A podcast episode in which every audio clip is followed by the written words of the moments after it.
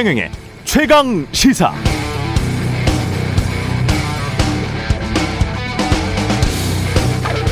네, 윤석열 전 검찰총장의 부인 김건희 씨 지난달 말 인터넷 매체 뉴스버스와의 인터뷰에서 석사 학위 두 개나 받고 박사 학위까지 받고 대학 강의 나가고 사업하느라 정말 줄리를 하고 싶어도 제가 시간이 없어요. 제가 그런 적이 없기 때문에 시간이 지나면 모든 게 가려지게 돼 있어요. 이건 그냥 누가 소설을 쓴 거예요. 이렇게 말했습니다. 관련해 지난 일주일여 동안 인터넷에서 주로 시민들에 의해서 김건희 씨의 석박사 학위 논문들이 검증되고 표절 의혹 등이 불거졌네요. 어제 오마이뉴스는 국민대학교가 윤 전 총장의 부인 김건희 씨의 박사 학위 논문 연구 부정 의혹에 대해 연구 윤리 조사에 착수했다고 보도했습니다. 기사에 따르면 국민대학교의 한 교수는 김 씨의 박사 논문과 우리 대학 교수가 저자로 참여한 학회지 논문은 한마디로 창피한 수준으로 보인다. 이렇게 말했다고 합니다. 과연 어떤 결론이 날지 주목되죠? 또 한 가지 법무부 장관 후보자의 자녀 대학 표창장 의혹과 관련해서는 수백일 동안 수만 개의 보도를 쏟아냈던 한국의 기성 언론사들이 대통령 후보 배우자의 대학원 박사 논문 의혹과 관련해서는 과연 얼마나 많은 보도를 쏟아낼지도 주목됩니다.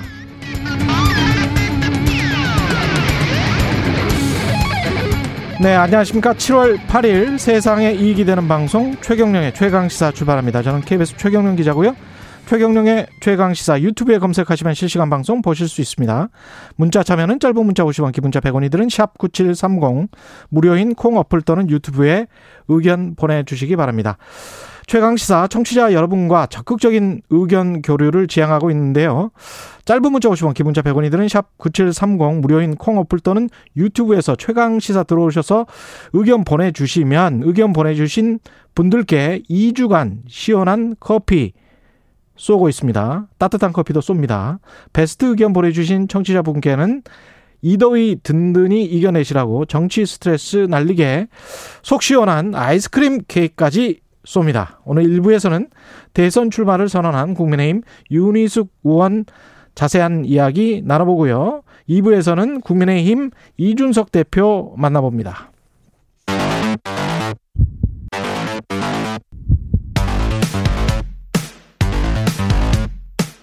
오늘 아침 가장 뜨거운 뉴스 뉴스 언박싱 자 뉴스 unboxing 시작하겠습니다. 민동기 기자 김민아 평론가 나와 있습니다. 안녕하십니까? 안녕하십니까? 예, 코로나로 우리가 한참 시작을 했다가 한동안 코로나로는 시작을 안 했었는데 네. 연 이틀 지금 계속 코로나로 시작할 수밖에 없습니다. 상황이. 예. 어제 0시 기준으로 코로나19 신규 확진자가 1212명이거든요. 예. 어, 지난해 12월 25일 이후에 최고 수치고요. 예. 그리고 어제 0시부터 오후 9시까지 1113명의 확진자가 새로 나왔습니다. 음. 그러니까 계속 1000명대 확진자가 나오고 있다는 그런 얘기고 예. 방역 당국은 4차 유행 초입에 진입하는 단계라는 입장을 밝혔고요. 확진자의 80% 이상이 쏟아지는 수도권 같은 경우에는 현행 거리두기를 14일까지 일주일 동안 연장을 하기로 했습니다. 정부는 만약에 이 기간에라도 확산세가 더 커지게 되면은 가장 강력한 조치인 새 거리두기 4단계를 적용할 수도 있다. 뭐 김부겸 총리가 어제 뭐 KBS 또 인터뷰에서도 이런 입장을 밝히기도 했습니다. 4단계는 어느 정도의 거리두기죠, 이게? 4단계를 이제 표현하기로는 실질적으로 우리가 외출을 하지 말아야 되는 단계다. 이렇게 설명을 하는데 아이고. 이 4단계가 적용이 될 경우에 새로운 이제 거리두기 그 단계로 봤을 때요. 한 번도 4단 적용된 적이 없잖아요. 그죠? 이게 없습니다. 그렇습니다. 개편안이 지금 적용도 수도권은 지금 안 돼 있는 상황이기 때문에 예. 이걸 적용하게 되면은 사적 모임은 저녁 6시 이전까지는 4명, 이후에는 2명까지만 허용이 되고요. 1인 시위 이외의 집회 행사 다 금지되고 결혼식과 장례식도 50인 미만까지만 이제 친족 참석이 가능합니다. 식당과 카페는 밤 10시 운영을 제한하고 뭐 클럽, 나이트, 헌팅 포차 이런 거 어, 이런 이제 시설의 경우에는 아예 집합 금지를 시키고요. 학교 수업은 다 이제 전면 원격 수업으로 전환을 하게 그, 되는 겁니다. 아, 자영업 하시는 분들은 정말 힘들겠습니다. 이 상황은. 그러니까 지금 예. 뭐 아- 아르바이트생도 고용하고 좀 미리 대비를 해뒀었는데 예. 갑자기 지금 폭탄을 맞은 그런 상황이 돼버렸는데요. 음. 그러니까 지금 한 일주일은 이 지금 현행 거리두기 단계를 유지하기로 일단 했거든요. 예. 왜냐하면 이게 개편된 거리두기 단계에 이 기준을 적용을 하면 지금 3단계 기준을 충족하는데 이 새 거리두기 개편한 3단계를 적용을 하면은 일부에서는 뭐 더 강화되는 방역 조치도 있지만 예. 지금과 비교하면은 이 다중이용 시설이나 이런 것들에 대해서 방역 조치가 완화가 됩니다. 즉 자영업자 소상공인들은 애초에 이제 그 새로운 거리두기 체계를 적용을 하면 음. 좀이 부분에 있어서는 풀어주는 걸 전제로 해서 만든 그런 개편안이기 때문에 예. 이걸 그대로 적용하면 이 부분에서 풀어지는데 지금 확진자가 너무 많이 발생하기 때문에 이 대목에서 풀어줄 수가 없기 때문에 그래서 이제 사회적 거리두기는 유지하기로 한 거거든요. 지금 상황을. 그런데 이 2, 3일간 계속 지켜봤을 때이 1000명대 확진자가 계속 나오고 음. 이렇게 좀 어, 4차 대유행의 이 대유행이 이제는 어, 본격적으로 이제 진행된다라는 판단이 확실하게 되면 이제는 이제 새로운 거리두기 개편안에서 4단계 그냥 적용할 수밖에 없는 거죠. 근데 이번에 4차 대유행이 조금 우려가 되는 게요. 예. 1, 2, 3차는 집단 감염을 중심으로 이렇게 확산이 됐었거든요. 음. 1차는 신천지, 2차는 흔히 말해서 이제 보수단체 광화문 집회, 예. 그리고 3차 같은 경우에도 구치소 감염, 뭐 이래 가지고 예. 집단 감염 위주로 이렇게 확산이 됐었는데 이번 4차 대유행 같은 경우에는 일상 속에서 개별적 개별적으로 소규모 예. 집단 감염으로 확산이 되고 있기 때문에 이게 더 우려가 되는 그런 상황입니다. 아, 근데 이게 지금 싱가폴도 그렇고 제가 어제도 오프닝에서 말씀드렸습니다만은 싱가폴도 그렇고 영국도 그렇고 미국도 그렇고 이거를 물론 이제 이걸 잡기는 잡아야죠. 네. 지금 4차 유행 초기라고 하는데 이걸 진압은 하긴 해야 되는데 이 단계가 좀 넘어가고 나면 안정화가 되면 왜냐하면 사망자가 그렇게 많이 많지 않잖아요. 네. 제가 다시 한번 통계를 보니까 60세 미만 같은 경우는 지금 100명 정도 사망자더라고요. 전체 한 2,000명이 넘는 사망자 중에서 아, 이거를 언제까지 이렇게 갈 수 있을지에 관해서 좀 논의는 해봐야 될 것 같아요. 근데 이제 그러니까 조금 조금 이제- 우려가 되는 게 음, 그 신규 확진자의 최근에 절반 이상이 예. 아, 대부분 20, 30대입니다. 그러니까 예, 20, 30대의 특징이 무증상이라며요. 또 이 친구들이. 무증상이고 활동률 굉장히 높고요. 예. 대신에 백신 접종률은 또 낮아요. 그, 그러니까 그럴 이- 수밖에 그러다 없죠. 보니까 문제가 예. 되는 이 문제 핵심이 예. 어, 코로나19가 막 유행이 좀 더 이제 확산이 되고 이러면서 사실 어, 지금 말씀하신 무증상 감염이나 이런 것들은 개별 환자들의 입장에서 봤을 때는 개별 확진자들의 입장에서 봤을 때는 위험도가 낮죠, 상당히. 음. 그런데 이렇게 유행이 되면서 아직 백신 접종이 미지, 미비한 사실은 취약층, 예, 음. 그리고 고령층, 일부 지금 안 맞은 사람들도 있거든요. 예. 이분들의 사망을 촉발할 수가 있기 때문에 그래서 이제 지금 이제 유행에 대해서는 대응할 수밖에 없는 그런 상황인데 음. 그래서 핵심은 이제 예를 들면 우리가 독감이라든지 이런 것과 같이 어 이런 병과 함께 살아갈 정도가 되려면 일단 음. 백신의 접종이 접종 수준이라는 게 확실하게 우리가 이른바 얘기하는 뭐 집단 면역 집단 뭐 이렇게 면역. 표현할 네. 수 있는 그때까지 네. 버티는 게 이제 핵심인 것 같습니다. 그러니까 한 2, 3개월이란 말이죠. 지금 이 네. 상황이 보면. 왜냐면 지금 미국도 보니까 1차 접종이 60% 정도더라고요. 그러니까 우리도 지금 한 30% 정도죠. 네. 그 이제까지 뭐 좀 빨리 했었던 그게- 날들은 하루에 한 뭐 거의 100만 명 가량 맞았었으니까. 일 1차 접종이 이제 이 30%좀 가까이 가 있고 예. 2차 접종까지 완료된 사람들이 10% 그렇죠. 수준입니다. 예. 그러니까 아니 미국도 아까 제가 60%라고 말씀드린 거는 1차 접종 이에요. 1차 접종이 그 정도 수준이고 근데 이제 이거를 우리는 지금 한번 해, 해 봤기 때문에 수급만 빨리빨리 좀 된다면 제때제때 와야 되는데 조금 그 인터벌 기간 같은 7월 게한 달이 있었잖아요. 지금 그런 일종의 공백 기간인데 그렇죠. 예. 아, 그럼에도 불구하고 일단 어, 20, 30대 비율이 좀 높아지고 있는 그런 부분에 대해서는요. 음. 방역 당국 입장에서는 굉장히 좀 강하게 관리를 해야 되는 입장인 건 분명한 것 같고요. 그리고 조금 어 새로운 거리두기 이런 방침을 이 공표를 하면서 음. 조금 느슨해진 측면은 분명히 있는 것 같습니다. 그렇죠. 우리 마음이 좀 느슨해진 네. 측면은 있죠. 근데 그럼에도 불구하고 우리 국민들처럼 우리처럼 이렇게 열심히 잘 지킨 나라도 아마 없을걸요. 그것도 그것도 맞는 예. 말씀인 게 지금 문제가 되는 게. 저 현대백화점 코엑스점 그 부분과 예. 관련돼서 여기는 예를 들면 백화점 들어갈 때 이제 뭐 QR 코드나 이런 거 찍지 않고 음. 그리고 여기서 근무자들이 이제 확진된 상태에서 근무를 한 것으로 보이기 때문에 예. 이 백화점 방문한 사람들은 지금 다 그러면은 저 검사를 받아야 된다라고 방역 당국이 얘기를 하고 있거든요. 그래서 어제 보니까 줄을 엄청나게 서 있었잖아요. 그렇죠. 그 사진 다 돌았잖아요. 그렇죠. 예. 그러니까 여기서 핵심은 뭐 줄을 서서 고통스럽다 이런 것도 있지만 선별진도 방역 당 방역 당국이 검사를 받아야 된다라고 하면 음. 또 받으신다는 겁니다. 국민들이. 그렇죠. 그러니까 그런 점들을 우리가 같이 보면서 예. 좀 이런 뭐 이 숫자에 뭐 일일비하고 뭐 이럴 네. 필요 없이 예. 목표를 정하고 우리가 같이 협조해서 간다 이런 마음으로 이제 지켜보는 게 중요한 그것 같습니다. 우리는 너무 잘하고 있고 네. 정부가 좀 제발 좀 빨리 좀 백신을 빨리 좀 접종을 시켜야 돼요. 가장 핵심은 지금 이겁니다. 그리고 예. 현대백화점 무역센터점 같은 경우에는 장소적인 특징도 있습니다. 어. 거기 가보신 분은 알겠지만 지하로요 음. 모든 곳이 다 뚫려 있거든요. 예. 지하철역부터 시작해서 코엑스까지. 그러니까 유동인구가 너무 많다 보니까 지금 음. 검사하시는 분들도 많고 예. 굉장히 우려가 되는 상황이죠. 31불이네. 또 흥분했어요 코로나 때문에. 예.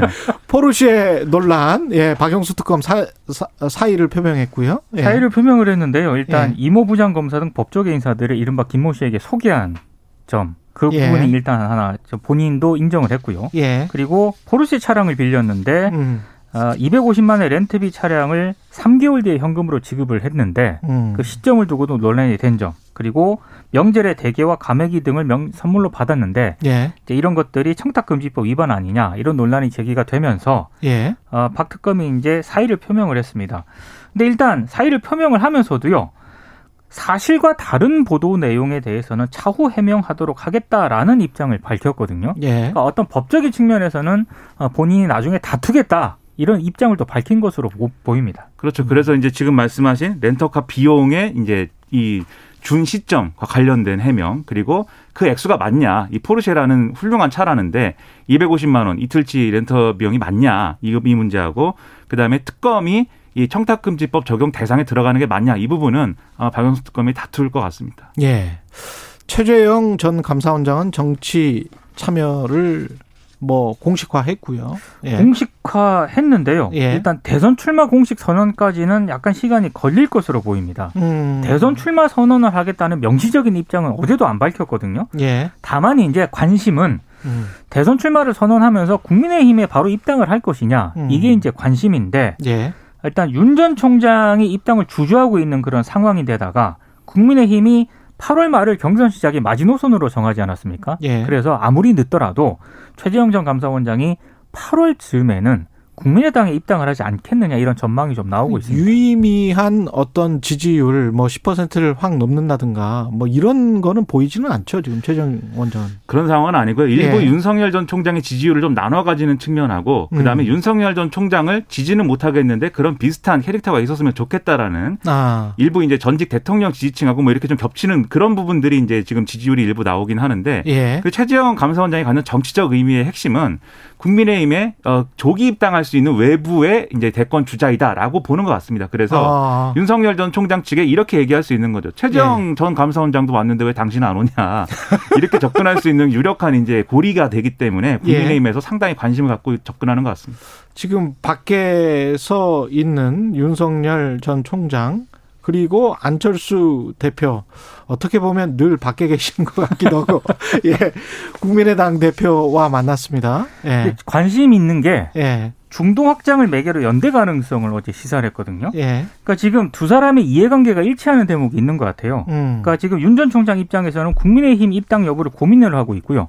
안철수 대표 같은 경우에는 합당을 논의를 하고 있는데 음. 어찌됐든 국민의힘하고 관계 설정을 해야 되는 그런 입장이다 보니까 그렇죠. 두 사람이 좀 공조 가능성을 시사한 게 아니냐. 그래서 일각에서는 음.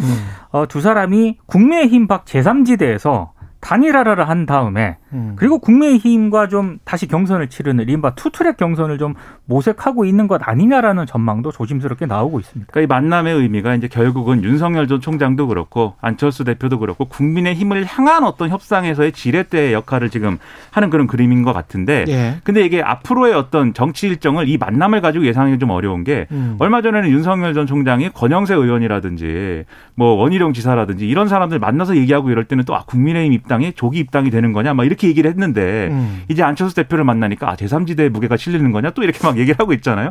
그래서 이거는 좀 어떻게 진행이 될지는 좀 더 보는 게 중요하고 두 사람이 만나서 또 구체적인 정치 일정을 논의를 한 건 아니거든요. 지금 그런 예. 얘기를 안 했다고 하니까 예. 지켜봐야 될 것 같고 또 하나 이제 볼만한 대목이 김종인 전 비대위원장이 예. 원희룡 지사 이제 지지 모임 출범하는데 가서 이 자강론을 연상케 하는 이러한 발언을 막 했습니다. 그래서 원희룡 지사를 또 극찬을 했더라고요. 네. 그렇죠. 예. 국민의힘이 자기 대통령 후보를 만들어야 된다라고 얘기를 했는데 음. 기자들이 그래서 물어봤죠. 윤석열 전 총장하고 안 만납니까? 음. 그랬더니 아, 그런 계획도 없고 음. 그런 내용은 없다. 이렇게 얘기했고 그래도 윤석열 전 총장이 지지율이 굉장히 높은데 음. 아, 그렇게 말씀하시는 건가요? 이랬더니 음. 아, 지지율이라는 거는 뭐 지금 절대적인 게 아니다. 그렇죠. 얼마든지 없어질 수 있다. 이렇게 얘기를 해서 아, 별똥별이 된 게 아닌가. 별의 순간이. 네. 김종인의 마음속에는 약간 그런 게 보이는 것 같습니다. 지금 계속 그 워딩들은. 네. 윤석열 전 총장의 네. 초기 행보들에 약간 음. 실망을 한 게 아닌가 좀 이런 생각도 듭니다. 그리고 저는 제 3지대랄지 중도 확장이랄지 이런 말을 그냥 갖다 붙이는데 네. 아, 윤석열 전 총장이 안철수 대표 같은 경우는 그 최근 말고 과거 같은 경우는 중도적인 정책들이 분명히 있었어요. 네.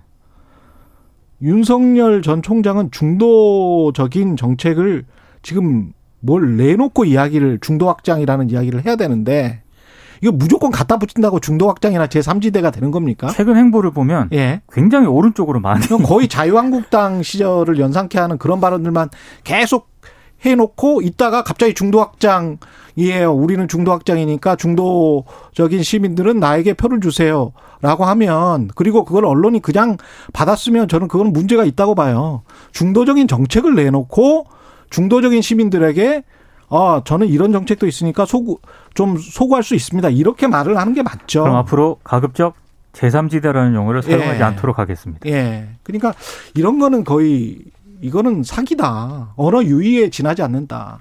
정책과 실체는 분명히 나와야 된다. 그런 생각을 합니다. 그래서 딱 하나 이제 그 네. 전까지의 어떤 약간 우측으로 기울어진 이제 그런 말들이 많았다면 음. 그런 것들에 대한 평가를 좀 의식하고 있는 것도 같고요. 그래서 탈원전만 계속 또 며칠째 얘기를 하는데 예. 이 탈원전 정책에 대한 견해는 또 할 말이 많은데 시간이 없지 않습니까? 우리가? 시간이 없죠. 네, 언박싱은 시간이 예, 없어요. 탈원전 항상. 가지고 한 시간 이야기할 수 있습니다. 그렇습니다. 예. 뉴스 언박싱 민동기 기자 김민아 평론가였습니다. 고맙습니다. 고맙습니다. KBS 일라디오 최경영의 최강 시사 듣고 계신 지금 시각 7시 37분입니다.